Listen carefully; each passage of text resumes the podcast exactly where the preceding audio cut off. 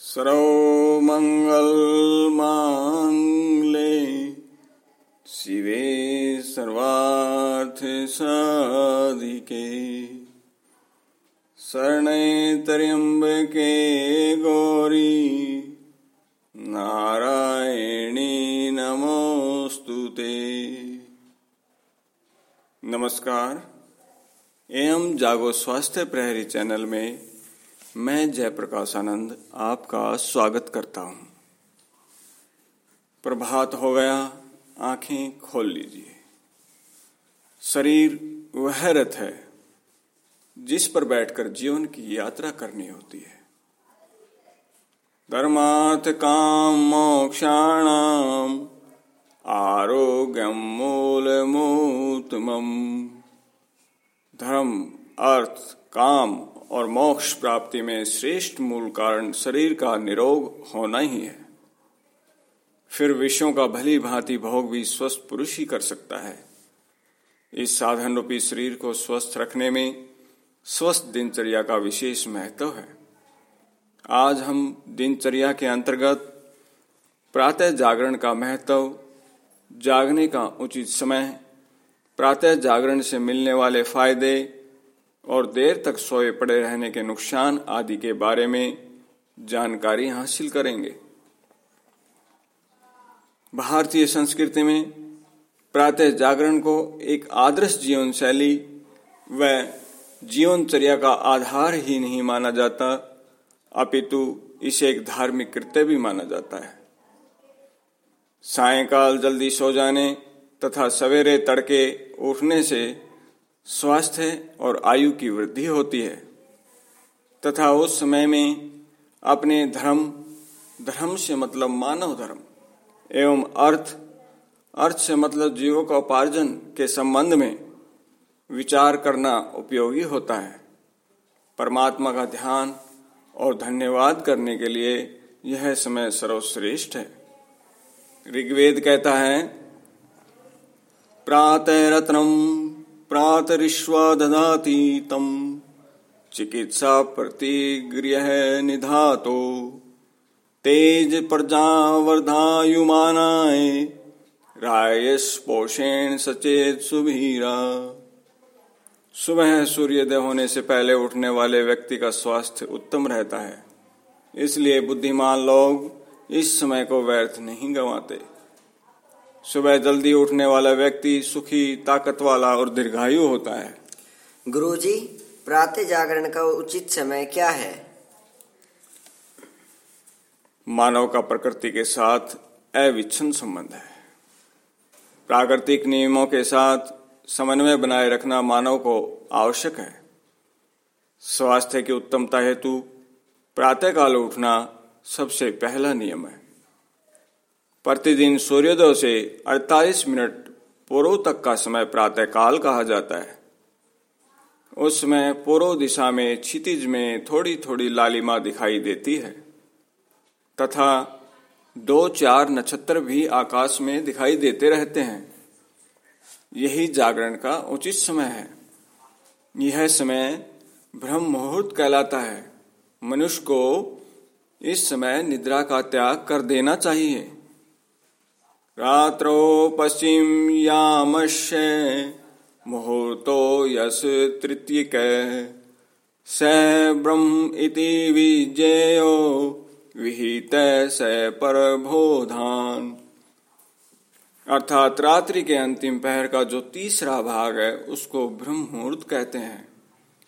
सूर्योदय के पहले चार घड़ी तक लगभग डेढ़ घंटा पूर्व का समय निद्रा त्याग के लिए शास्त्र विहित है। प्रातः तीन बजे के बाद से छह बजे पहले तक का समय को ब्रह्म मुहूर्त चौथा पहर, अंतिम प्रहर ऊषय काल सर्ग बेला या अमृत बेला भी कहते हैं। भगवान श्री कृष्ण कहते हैं, या निशा सर्वभूता नाम ता निशा जागृति संयमी। अर्थात, सभी प्राणी रात्रि के जिस पहर में सभी जीव सोते हैं उसमें साधक जागता है। चरणदास जी भी कहते हैं कि प्रथम प्रहर में रोगी जागता है, दूसरे प्रहर में भोगी जागता है, तीसरे प्रहर में चोर जागता है और चौथे प्रहर में योगी जागता है। रात के प्रथम प्रहर में शिकार के लिए कई प्राणी जागते हैं, लेकिन रात्रि के अंतिम प्रहर में सभी जीव सोना पसंद करते हैं। वही समय साधना के लिए सर्वाधिक अनुकूल है। सामान्य व्यक्ति के लिए नींद से जागने का यह आदर्श समय है। विश्व में जितने भी महापुरुष हुए हैं, वे सब प्रातः काल ही उठते रहे हैं।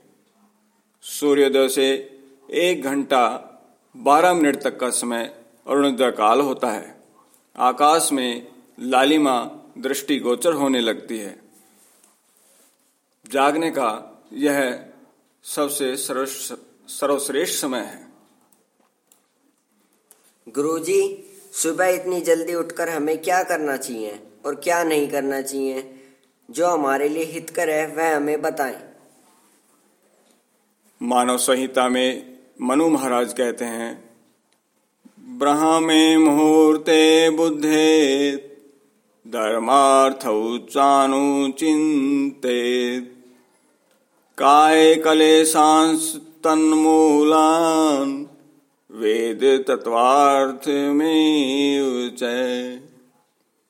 अर्थात ब्रह्म मुहूर्त में उठकर धर्म अर्थ का चिंतन करें।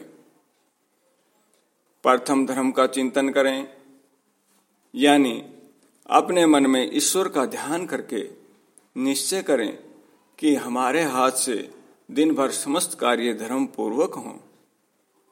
अर्थ के चिंतन से तात्पर्य यह है कि हम दिन भर उद्योग करके, मेहनत करके, पुरुषार्थ करके, ईमानदारी के साथ धर्म पूर्वक धन उपार्जन करें, जिससे स्वयं सुखी रहें तथा परोपकार कर सकें। शरीर के कष्ट और उनके कारणों का चिंतन इसलिए करें कि जिससे स्वस्थ रहें क्योंकि आरोग्यता ही सभी धर्मों का मूल है। शरीर माध्यम खलु धर्म साधनम। उसमें मनुष्य की बुद्धि एवं ग्रंथ रचना की शक्ति उत्तम रहती है। इसलिए इस मुहूर्त को ब्रह्म की संज्ञा दी गई है। लेकिन ब्रह्म मुहूर्त में कुछ कार्य ऐसे भी होते हैं जिन्हें करना अशुभ माना जाता है। अर्थात यूँ कहें, प्रकृति के किसी कार्य में हस्तक्षेप या बाधा उत्पन्न करना उचित नहीं। ब्रह्म मुहूर्त का समय शांत होता है। प्रकृति बिल्कुल मौन धारण किए रहती है। अतः हमें भी मौन रहकर चित्त को शांत रखते हुए शांति को ग्रहण करना चाहिए। इस मुहूर्त में नकारात्मक विचारों को मन में लाना, मैथुन, नींद यात्रा आदि कार्य करने से बचना चाहिए। इस मुहूर्त में ज़ोर ज़ोर से आरती करना ज़्यादा खड़भड़ आदि करना उचित नहीं है।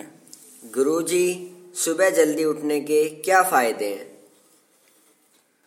वर्णम कीर्तिम मतिम लक्ष्मी स्वास्थ्यम आयुष्विंदती ब्रह्मे मूर्ते संजागृषि। वा पंकज यथा अर्थात ब्रह्म मुहूर्त में उठने से व्यक्ति को सुंदरता, लक्ष्मी, बुद्धि, स्वास्थ्य, आयु आदि की प्राप्ति होती है। ऐसा करने से शरीर कमल की तरह सुंदर हो जाता है। अंग्रेज़ी में एक कहावत है, early to bed and early to rise. Make a man healthy wealthy and wise ब्रह्म मुहूर्त का समय सभी जन के लिए सर्वश्रेष्ठ है। इस समय की वायु शुद्ध और स्वास्थ्यवर्धक होती है और मन की प्रसन्नता एवं बुद्धि की तीव्रता इतनी अधिक होती है कि जो भी काम शरीर या मस्तिष्क से लिया जाता है, वह बहुत सुख साध्य, सुसंपन्न और फलदायक होता है। जटिल से जटिल सांसारिक समस्याएँ उस समय सामान्य प्रयास से ही आसानी से सुलझ जाती हैं। व्यापारी अपने व्यापार की दिन भर की अच्छी योजना तैयार कर सकता है। साधक साधना कर सकता है। इस समय में किया गया स्वाध्याय, ध्यान, प्राणायाम आदि कभी निष्फल नहीं जाते। स्वास्थ्य के लिए विशेष हितकारी होते हैं। इस समय में उठने वाले व्यक्ति का चिंतन प्रथम अपने हित में, फिर समाज में और अंत में पूरे विश्व के कल्याण का बनता है। विद्यार्थियों के पढ़ने के लिए तो यह इससे बढ़िया कोई समय है ही नहीं। इस समय मस्तिष्क तरोताजा होता है और पढ़ाई में मन लगता है। इसमें मन में शांति होने के कारण मन में किसी तरह के दूसरे विचार नहीं आते हैं जिससे एकाग्रता से पढ़ाई कर सकते हैं।